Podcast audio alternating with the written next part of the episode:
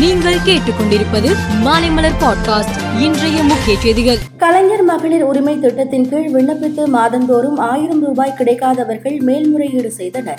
சுமார் பதினோரு லட்சத்து எண்பத்து ஆறாயிரம் பேர் விண்ணப்பித்திருந்த நிலையில் தகுதி உடையவர்களுக்கு குறுஞ்செய்தி அனுப்பும் பணி தொடங்கியுள்ளது.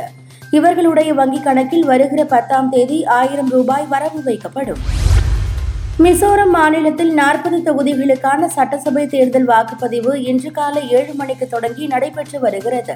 வாக்கு இயந்திரம் பழுதானதால் முதல்வர் ஜோரம் தங்கா வாக்களிக்காமல் திரும்பி சென்றார்.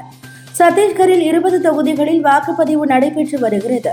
மாவோயிஸ்ட் நடத்திய தாக்குதலில் தேர்தல் பாதுகாப்பு பணியில் இருந்த சிஆர்பிஎஃப் வீரர் ஒருவர் காயமடைந்தார்.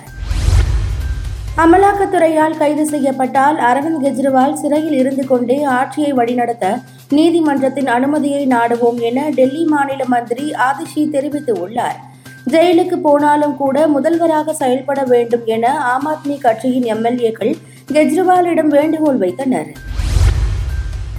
ஹமாஸ் இஸ்ரேல் போர் காரணமாக காசாவில் பத்தாயிரம் பாலஸ்தீனர்கள் உயிரிழந்து உள்ளனர் இதில் நான்காயிரத்து நூற்றுக்கும் மேற்பட்டோர் குழந்தைகள் ஆவார்கள்.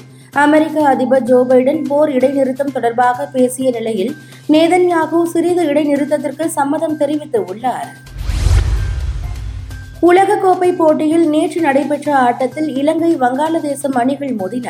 முதலில் விளையாடிய இலங்கை இருநூற்று எழுபத்தி ஒன்பது ரன்கள் குவித்தது. பின்னர் களம் இறங்கிய வங்காளதேசம் நாற்பத்தி ஒன்று புள்ளி ஒன்று ஓவரில் இலக்கை எட்டி மூன்று விக்கெட் வித்தியாசத்தில் வெற்றி பெற்றது.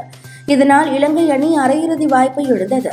இந்த போட்டியில் இலங்கை வீரர் மேத்யூஸ் டைம் அவுட் முறையில் வெளியேறியது சர்ச்சையை ஏற்படுத்தியுள்ளது.